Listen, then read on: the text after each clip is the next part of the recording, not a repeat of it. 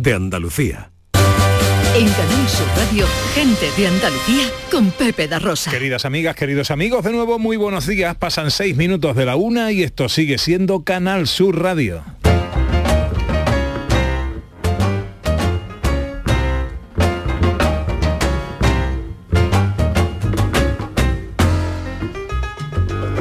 ¿Qué tal? ¿Cómo están? ¿Cómo llevan esta mañana de sábado? 29 de octubre. ¿Están preparando un buen puente? ¿Están preparando algún disfraz para celebrar Halloween? ¿Están pelando calabazas? Nunca he pelado yo una calabaza. Eso tiene que tener su trabajito. Pues también hay, forma parte también de la tradición de algunos pueblos, calabazas y farolillos de melones también. Uh-huh. Se hacen los farolillos de calabazas y de melones, o sea que también forma parte de la tradición de algunos de nuestros pueblos. Sí. Sí. Sí. Hoy Ordóñez firma libros en la Feria del Libro de Sevilla. Pues hoy firmo libros en la Feria del Libro de Sevilla. Estoy a las 7 de la tarde en la caseta de librería Yerma, de 7 a 8, y después estoy de 8 a 9 en la caseta de la librería Verbo. El sintonizador. Firmando el sintonizador, que edita Algaida, pues ahí estaremos ya para cerrar un ciclo que me ha llevado pues... Se pasa a través del sintonizador de una caseta a la otra. Se pasa. Sí, me sintonizo primero en Yerma y después en librería Verbo. Oye, magnífica novela, el sintonizador, lectura más que recomendable. No os da tiempo a que os firme el libro, vale, pues no os da tiempo, pero compraros el libro y leerlo, porque pero si vais y os lo firma José Luis, pues lo tenéis con él, la firma del autor, que hombre, claro, que eso mola mucho siempre. Feria del Libro de Sevilla, además en octubre, que está muy bien, ahí en Halloween, coincide con Halloween. Sí, señor, ¿vale? Sí, sí, con fresquito, pues no. Bueno, pues no. Bueno, tenemos más citas con la cultura y tenemos una cita con el jazz. Estamos escuchando el piano de Chano Domínguez, mira.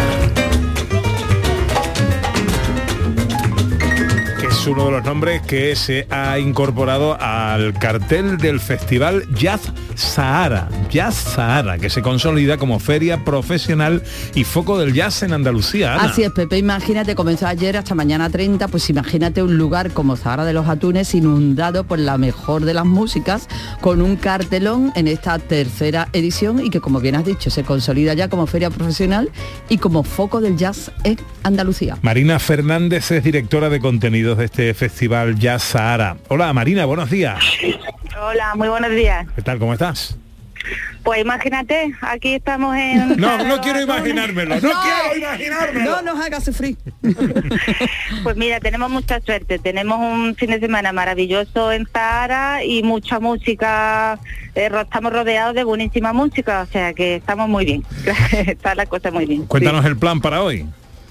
Pues mira, hemos arrancado el día con la parte de la feria profesional, con la conferencia de Manolo Aguilar, que nos ha hablado sobre los derechos de autor y en la nueva era digital. Han acudido músicos y managers de Andalucía a informarse del tema.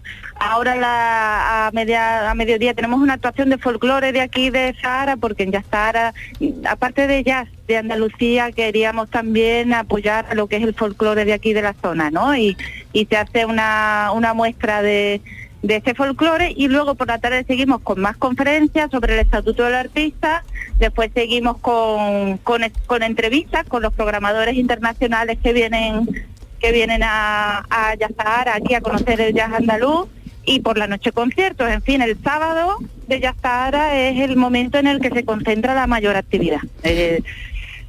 Esta noche, como os comentaba, el concierto es muy especial porque es una muestra de jazz andaluz que se hace después de que un jurado eligiera sobre un montón de propuestas de proyectos que se han presentado a lo largo del año en Andalucía, eligiera las dos mejores propuestas, y son las que vamos a escuchar esta noche, ¿no? A Juana Gaitán y a Valentín Murillo. Entonces, pues ya te digo, una jornada muy, muy completa. Muy completa hoy, pero que no termina hoy, porque seguimos mañana, y mañana tenemos un brunch y una banda que a mí me encanta, O Sister.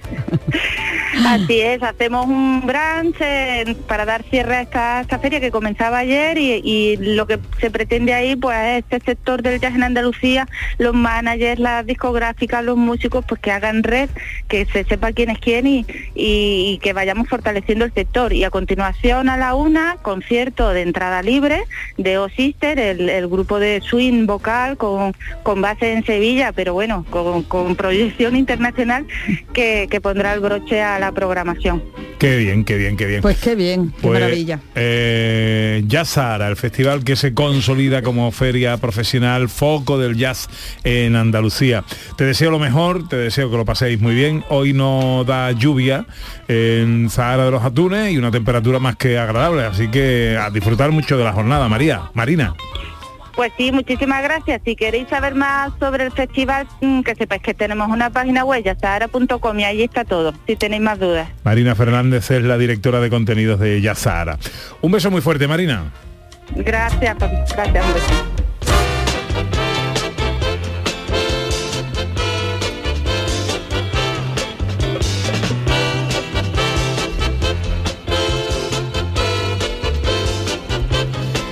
Dice Julio Vera en Twitter: Halloween y el carnaval de Venecia, un carnaval serio y con estilo que a las 12, cuando vas de vuelta al hotel, aún disfrazado, da miedo, como a ti te gusta, José Luis Ordóñez. Bueno, sí, lo he visto. Sí, disfrazado del médico de la, se disfrazó del médico de la peste en plena Venecia, qué maravilla, ¿no?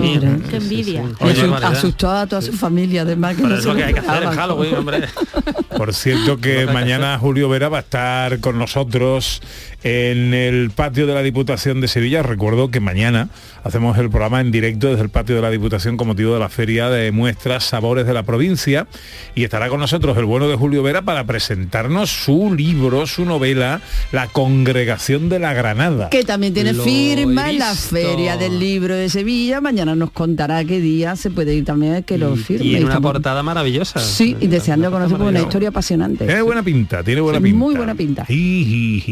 Bueno, Sandra, ¿dónde nos vamos de escapada hoy? Pues vamos a la provincia de Jaén, vamos a conocer Guarromán. Y, por cierto, me contaba esta mañana Ana Carvajal que en Guarromán hay una asociación de pueblos con nombres raros, ¿no? Sí, sí, no sé exactamente el nombre, ahora te lo digo, pero ahí se formó la asociación porque es verdad que el nombre... Bueno, ya nos contará Sandra de dónde viene el nombre. Que tiene un origen que no precioso. Tiene nada que, el origen es bonito, precioso. El origen es precioso. Exactamente, nada que ver con tal, pero bueno, ahí se formó la asociación y ahí está la sede. Y la toponimia siempre nos sorprende y es una cosa muy interesante, muy curiosa. Y terminamos la hora con los sonidos de la historia. ¿Cuál es el tema de hoy, Sandra? Pues vamos a hablar de arte y de artistas españoles de hace unos años atrás. Unos añitos atrás. Qué bueno. Os recuerdo que hoy terminaremos un poquito antes, a las 2 menos cuarto llegará el gran Jesús Márquez y tomará el relevo de este programa con todo el equipo de la gran jugada, porque hay fútbol. A las 2 juega el Almería, que recibe en casa al Celta. Luego a las 4:15, partidazo Cádiz Atlético de Madrid, y a las 6:30 juega el Sevilla con el Rayo Vallecano en la Bombonera del Sánchez Pizjuán. Así que una tarde de fútbol andaluz y una tarde de fiesta para el que le guste todo esto, como es mi caso, escuchando por supuesto a Márquez y a todo el equipo de la gran jugada. Enseguida nos vamos de escapada. En Canal Sur Radio, Gente de Andalucía con Pepe Darrosa.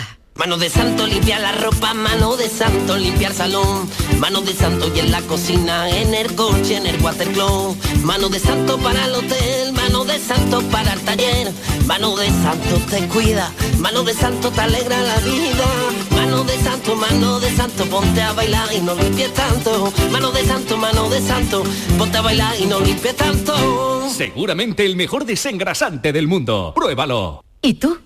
¿Qué radio escuchas? Y desde el pelotazo o desde el yuyu, escucho casi todas partes de cada hora. Escucho a Vigorra. Mi programa favorito es el Club de los Primeros, el yuyu, Vigorra. Manolo Gordo, que también los fines de semana pone una musiquilla muy buena y nos acompaña mucho. Canal Sur Radio, la radio de Andalucía. Yo escucho Canal Sur Radio.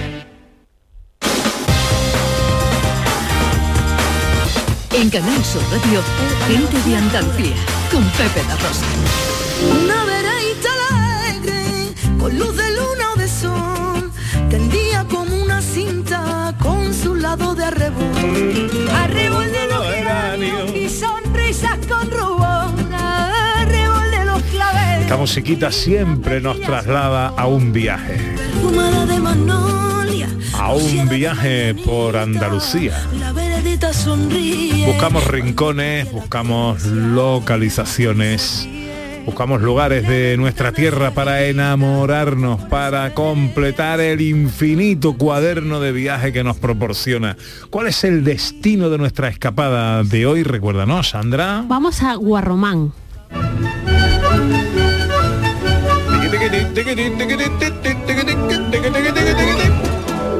Bueno, pues ya estamos aquí.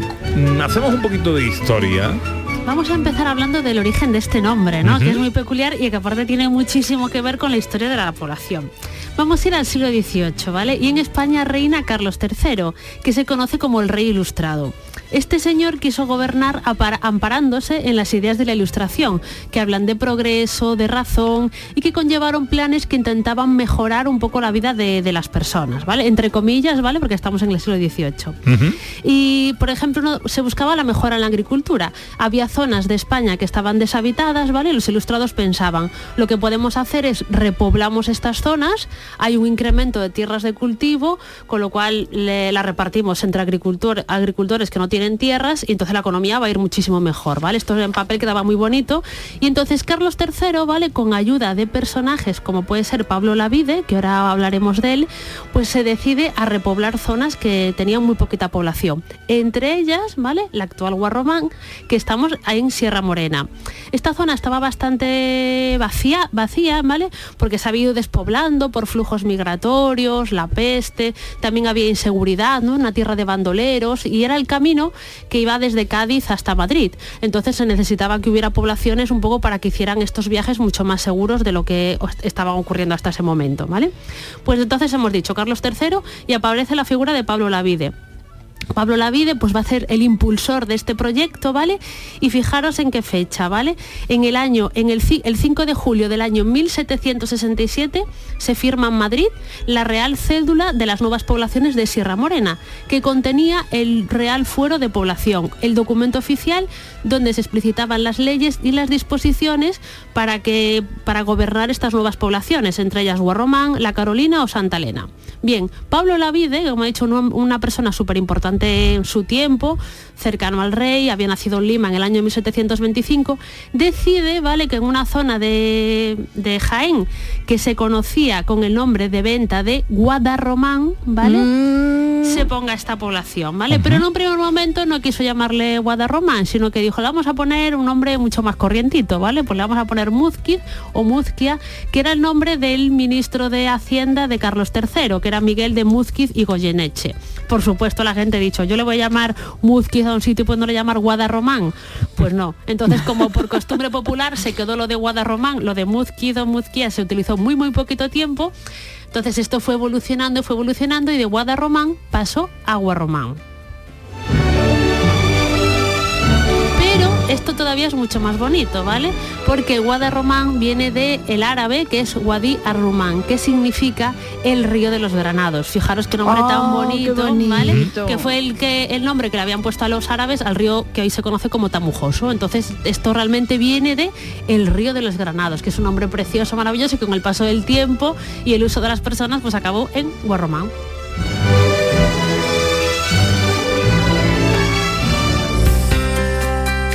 Vamos ahora un poco de historia de la localidad. Bueno, pues en Guarromán llegan multitud de colonos, ¿vale? De hecho, a todas estas nuevas poblaciones llevan como 6.000 personas, ¿no? Una barbaridad. Muchos de los colonos, la mayoría de ellos, eran alemanes, flamencos y en menor medida también llegaron catalanes, gallegos, valencianos y todos recibieron unas 50 fanegas de tierra de entonces, que son unas 33 hectáreas de hoy, ¿vale?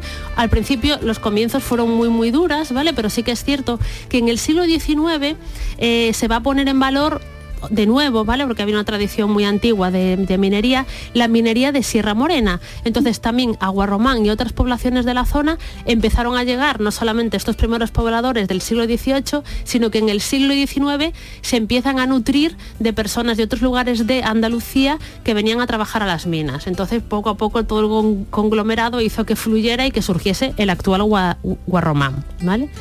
Y esto es como a modo de curiosidad, que me ha encantado la historia. La batalla de Bailén, ¿vale?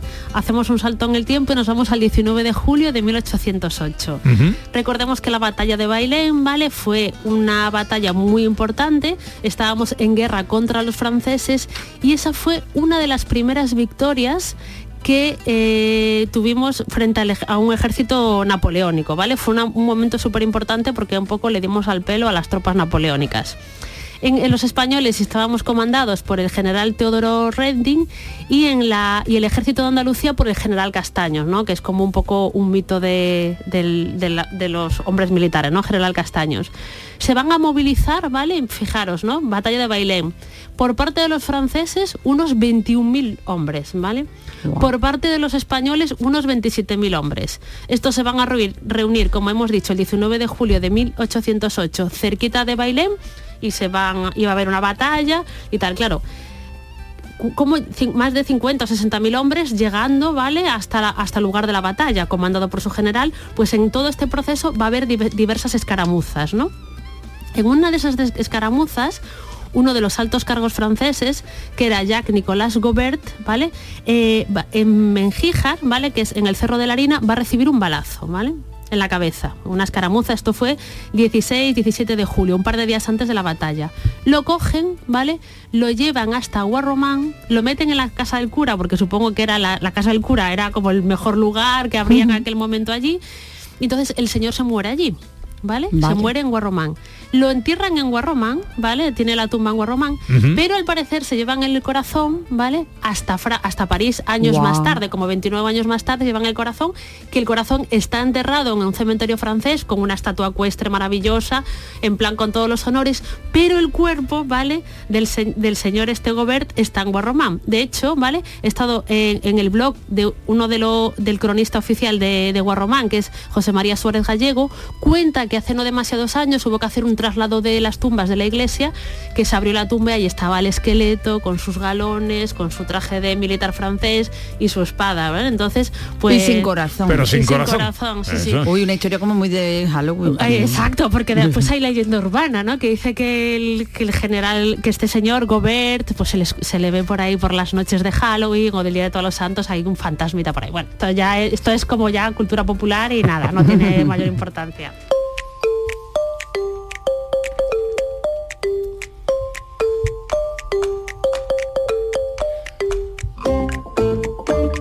¿Algún apunte histórico más? Pues mira, también comentar, como hemos hablado de la minería, ¿vale? Toda esta zona en el siglo XIX fue importantísimo. Entonces, hoy en día podemos disfrutar de todo este patrimonio minero industrial que cuenta, fijaros, en Guarromán con más de 200 pozos mineros. Esta industria minera del siglo XIX estuvo en activo, ¿vale? El último punto de extracción se cerró hace nada, en el año 1991. Y tenemos ejemplos para visitar de pozos, de minas, de estructuras maravillosos, como la mina de San Andrés o la mina de Antoñita, ¿vale?, que son algunos de los lugares maravillosos que podemos conocer cerca, con el que podemos empaparnos de esta historia minera del siglo XIX hasta finales del siglo XX prácticamente.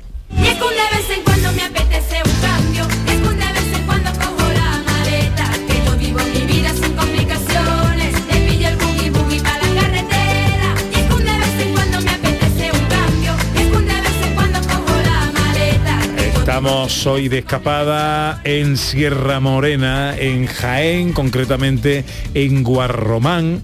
Y en Guarromán tenemos un producto gastronómico considerado, en su género, el mejor del mundo. Pues sí, señor, que ganó el año pasado. Bueno, están también los hojaldres, que no podemos dejar de hablar de los hojaldres, que yo no puedo pasar por Guarromán sin comprar hojaldres, porque es como lo típico de allí, están buenísimos, son espectaculares. Pero es que el año pasado la gran sorpresa fue que en la 33 edición de los premios mundiales de los quesos, que se celebra además en Oviedo, pues gana como mejor queso del mundo un queso de Guarromán, que esto es como en un concurso de whisky ganarle a Johnny Walker, ¿sabes? Porque es que encima, en Oviedo, ¿sabes?, que en Asturias, que es el lugar de los... Bueno, pues orgullosísimo, porque el queso de Quesos y Besos, de esa quesería de Guarromán, qué bonito ganó nombre, Quesos y Besos.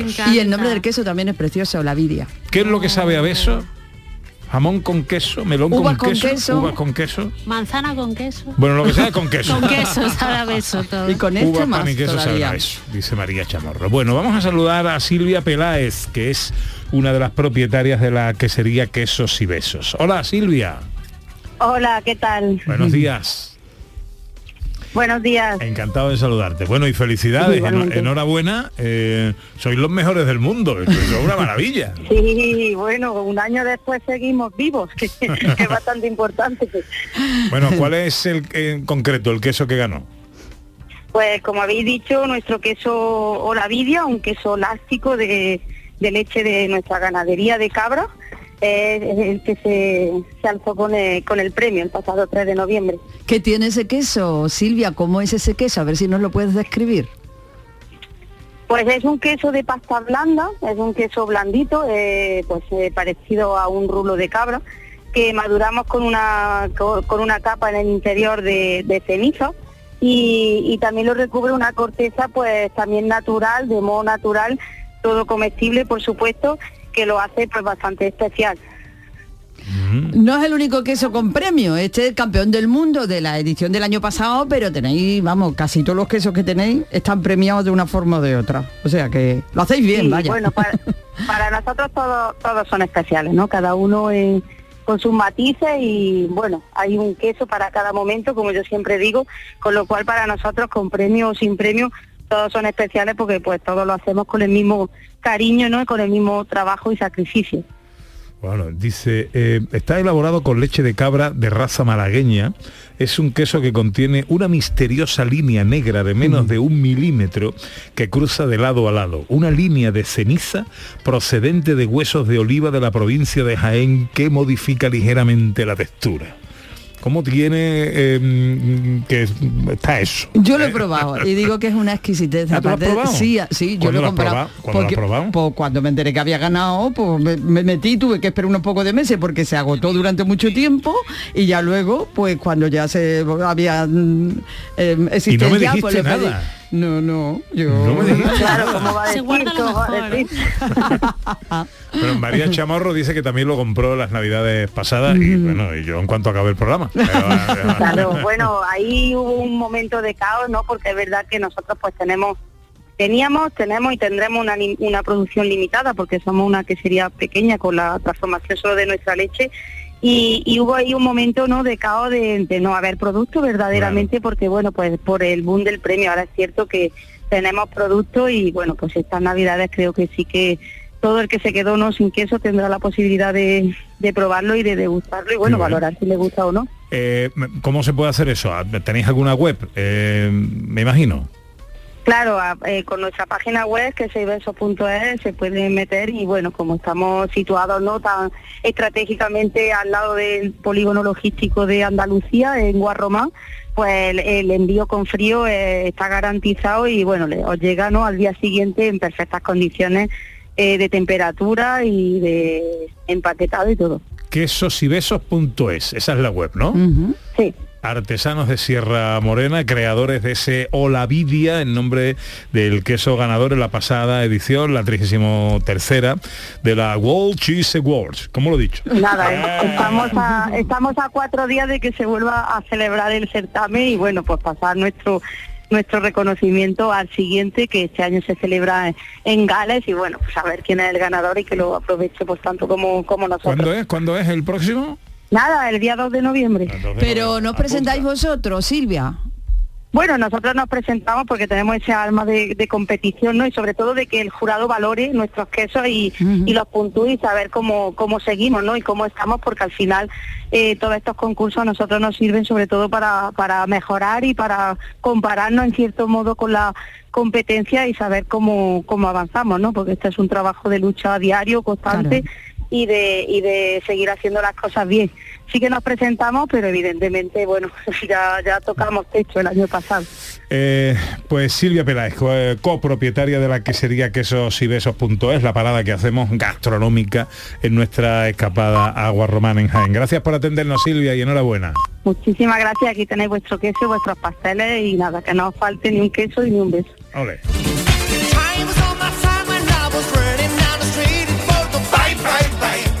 paradas y visitas indispensables en nuestra escapada a Guarromán. Bueno, la primera, la Iglesia de la Inmaculada Concepción, ¿vale? Que es como la joya del patrimonio histórico de Guarromán. Esta se construyó en el año 1789, en el siglo XVIII, y es la típica iglesia del estilo arquitectónico de nuevas poblaciones. Es muy, muy sencilla en su fachada, hecha con una piedra maravillosa, y es nuestra primera visita recomendable, la Iglesia de la Inmaculada Concepción. Segunda visita. Pues vamos a dar un paseo por Guarromán. También de este estilo de arquitectónico de nuevas poblaciones tenemos el Pósito de Labradores, que se construyó también en el siglo XVIII. Y también, muy importante, podemos disfrutar de este trazado, ¿vale?, de calles rectas y perpendiculares, porque fue un pueblo hecho como a medida, ¿no? Cogieron ahí un mapa y trazaron las cuadrículas para habitar la localidad. Entonces, esto también es muy, muy interesante. Y, por supuesto, como comentaba anteriormente Ana, nos podemos parar para disfrutar de su dulce más icónico, que son los hojaldres, que hay de dos tipos, los alemanes y las bayonesas. Oh, los alemanitos, eso está de bueno. Ay, madre. Tercera visita. Bueno, patrimonio natural. Oye, que estamos en Sierra Morena, ¿no? Este sitio es maravilloso. Para la gente que le gusta hacer deporte hay muchísimas rutas de senderismo. Por ejemplo, hay una que es categoría difícil, siempre hay que informarse primero, que va desde Guarromán hasta el Cerro de las Mancebas, que es una ruta que dicen que es preciosa, pero dura, ¿vale? O sea, que sentido común. Y también, bueno, si queremos estar un poco más relajados, podemos ir dando un paseo hasta la dehesa de Piedra Rodadera, que es donde se celebra además en Guarromán la romería de San Isidro, con lo cual la naturaleza también es indispensable.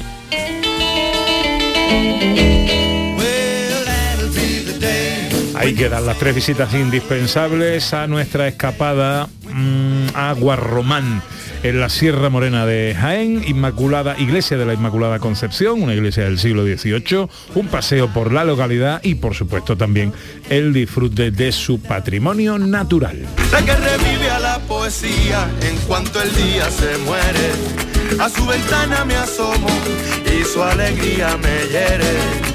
Nadie te va a querer como Andalucía te quiere.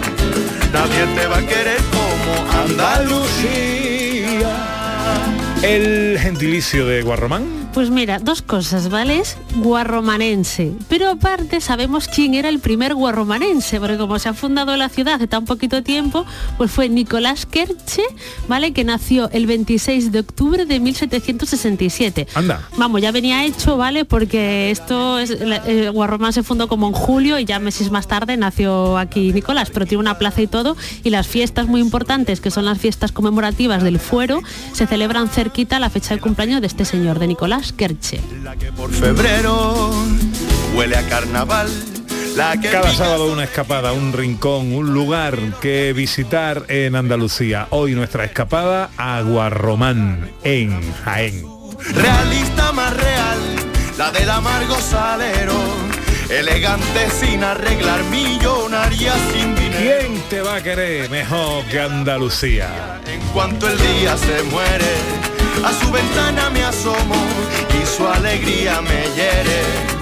Nadie te va a querer como Andalucía te quiere. Nadie te va a querer como Andalucía. Nadie te va a querer como Andalucía te quiere. Tú no lo bajes, Pedro, tú no lo bajes, que yo me vengo arriba, pero no. Enseguida, los sonidos de la historia.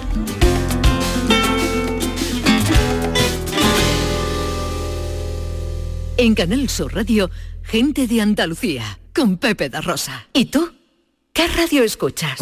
Despierta tu mente, descubre la realidad. El Vigorra, me encanta escucharlo. Y escucho Cambio Climático. Cuando estoy trabajando escucho a Mariló, que me encanta, el programa de por la tarde, por la noche, Cremades. Rafael Cremades y Claudio y Mariló son fantásticos. Canal Sur Radio, la radio de Andalucía. Yo escucho Canal Sur Radio. Este sábado vas a Mesa y Mantel todo el día. Te invitamos a almorzar con el Almería Celta. A tomar café con el Cádiz Atlético de Madrid. Merienda con el Sevilla Rayo. Y para la cena, Valencia Barça. Disfruta de todo lo que te gusta con Canal Sur Radio antes de que llegue el Mundial. Este sábado, pensión completa. Todo preparado para nuestros invitados con la gran jugada de Canal Sur Radio. Desde las 2:45 de la tarde, con un gran gourmet. Jesús Márquez. En Canal Sur Radio, Gente de Andalucía, con Pepe Darrosa. Los sonidos de la historia en la recta final de nuestro programa de hoy con Sandra Rodríguez, nuestra historiadora. Un repaso a través de los sonidos a temas y planteamientos que ella nos trae. Hoy, ¿cuál es el tema que nos ocupa? Pues hoy hablamos de arte y artistas.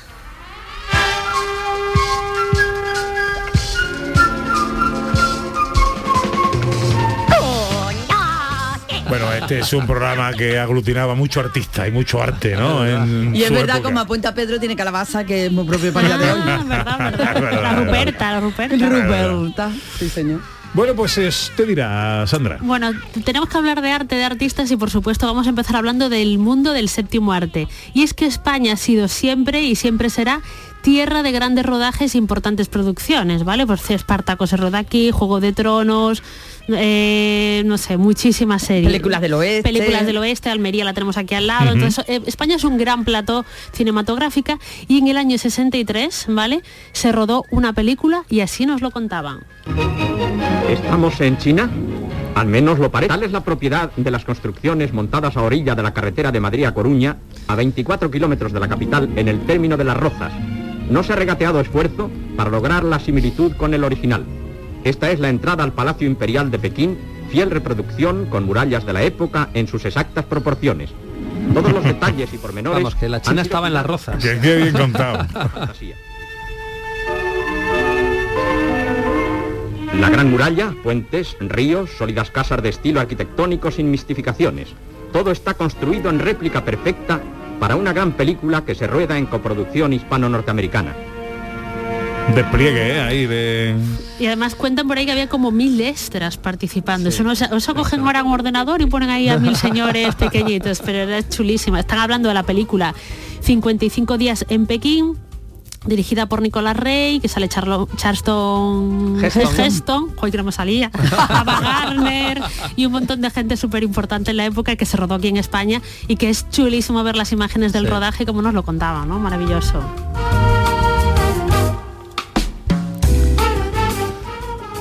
Eso como cine. Más cosas, más sonidos. Vamos a hablar ahora de pintores. Y es que ya estamos aquí casi en 2023, que será el aniversario de... Se celebran los 50 años del fallecimiento de Pablo Picasso, que es este pintor malagueño tan importante. Vamos a escucharlo hablando en español en unas declaraciones de un periodista que además está un poco nervioso el hombre mientras entrevista aquí a Pablo Picasso. Vamos, se le ven a punto. Nuestros oyentes esperarán con mucha emoción unas palabras de usted, Pablo Picasso. Yo no le voy a preguntar nada. ¿Qué quiere usted que le diga? Que estoy lo que quiera. Más que nadie del mundo, ¿verdad? Estoy rodeado de amigos, los más amigos, y yo, como yo soy de ellos, ¿qué quiere usted mejor? Está usted contento, ya muy se bebe. Muy contento, ya se bebe. Tan contento como emocionado yo. Y como emocionado. Tienes a Picasso y te dedicas a hablar de lo contento que estás. No, es en plan, yo no le voy a preguntar nada, diga usted lo que quiera. Ay, qué contento estoy por entrevistarte, ¿no? Yo no le voy a preguntar nada. Hable. Sí, bueno, que estaba nervioso. Estaba nervioso, sí. Realmente Picasso no era muy dado a hablar con medios españoles, supongo que será el momento, ¿no? Ya sabéis que estuvo en Francia viviendo casi toda su vida, fallece en el año 73, por eso se celebran a los 50 años de su muerte, y era uno de los grandes pintores del siglo XX. Bueno, a ver, porque le preguntamos siempre en esta sección a nuestro equipo que elija piezas musicales que representen un poco el tema del que tratamos. Esta es la canción que ha elegido Sandra. Picasso. Oh no, otra vez tú. Oh no, otra vez mejor. Oh no, otra vez tú. Oh no. He de decir que esta canción me la descubrió Ana Carvajal. Sí, me pega mucho de mi Anita. Y me encanta, me la pongo muchas veces. Sí, se llama Historia del Arte, son las bistecs. Sí, y a mí me la descubrió nuestro querido Antonio Catoni. A ver, estamos ahí descubriéndonos entre todos cosas. Romanos son todos humanos, griegos, romanos. La historia del arte. Bueno, pues sigamos, vamos a seguir con pintores españoles importantes, y esto es una cosa maravillosa que ocurre en el año 1970. A ver si sabéis quiénes están hablando aquí. Hará unos minutos, escasamente, llegó a mi camerino mi colega y amigo Valerio Lazaroff, y me dijo que en su programa Pasaporte a Dublín... Este es Narciso Ibáñez Serrador, está claro. Sí. Más que un reportaje, era una charla entre dos personas conocidas.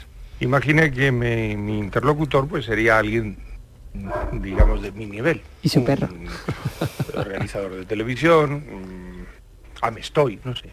Pero resulta que voy a charlar nada más y nada menos que con don Salvador Dalí.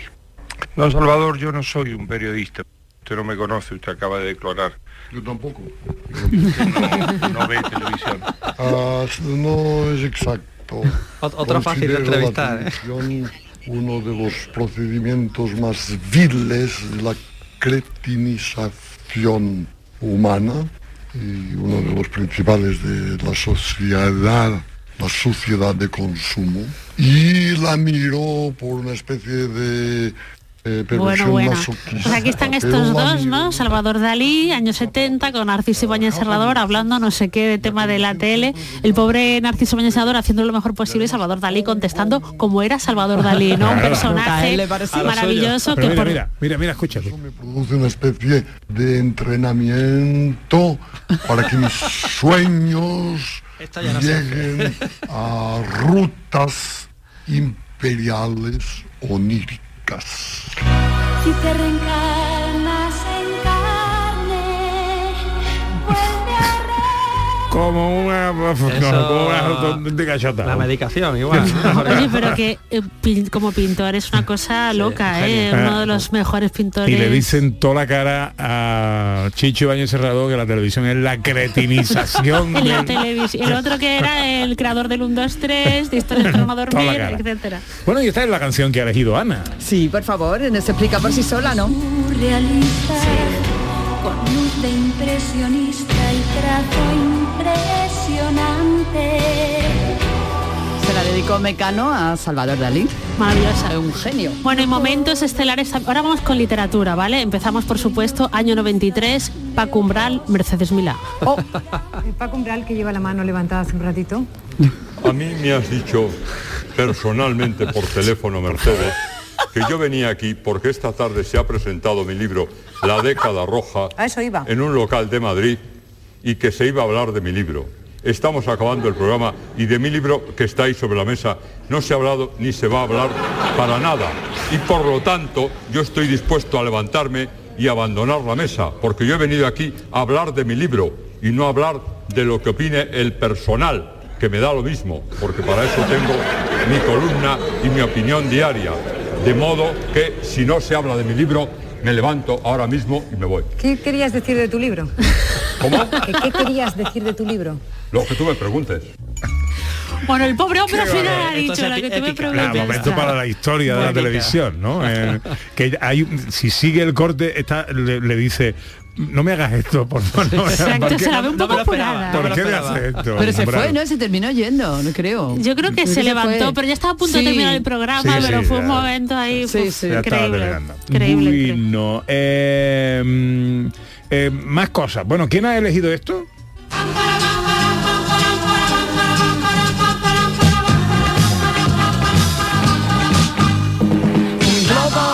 ¡Oh, qué chulo! Bueno, esto está elegido, ¿vale? Porque esta letra es de otra de las grandes, literatura, también arte, Gloria Fuertes, ¿vale? La música es de otra persona, pero sí, estamos hablando de Gloria Fuertes, que la verdad que la señora era un poco rara, es un poco tristona hablando, entonces la canción esta es maravillosa y es toda su literatura, ¿no? Yo estuve una vez en su casa. Madrid. No me digas. Qué guay. Sí, porque José María Fuertes, que es una artista que hizo una versión de un Padre Nuestro suyo de Gloria Fuertes, que él le puso música, nosotros le produjimos un disco a José María Fuertes y yo me fui con una grabadora a su casa, a Madrid, a grabarle el recitado del Padre Nuestro, el principio del recitado. Era un encanto de mujer, una casa que estaba llena de cosas raras, de muñecos, de juguetitos, de libros, de cuentos, de cuadernos. Yo crecí con los libros de Gloria Fuertes, de Bota, Bota mi pelota. Pues una vez me pasó una cosa, que estaba en el aeropuerto yo de Copenhague, esperando un avión, y de pronto por el cristal veo pasar un avión de la línea aérea de las Noruega. ¿Y quién tenía dibujado el avión?